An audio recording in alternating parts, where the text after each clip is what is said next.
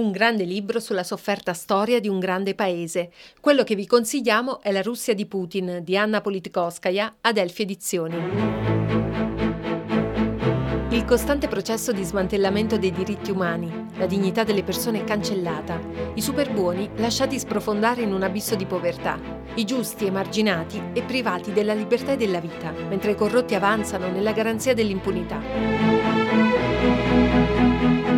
Il coraggio di Anna Politkovskaya ci sbatte in faccia lo strapotere degli ufficiali dell'esercito che addestrano i soldati in condizioni di schiavitù, li ammazzano per un non nulla o li guardano morire putrefatti vivi come Misha.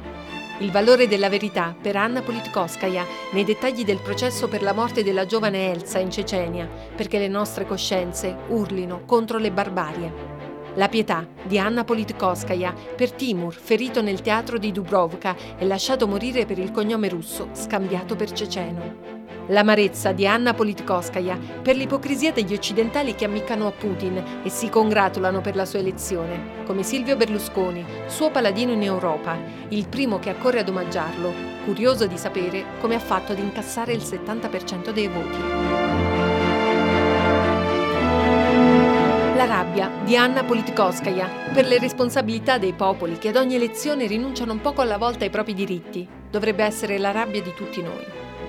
Noi, che dovremmo conoscere il valore della democrazia e difenderla, anche per chi non può farlo più.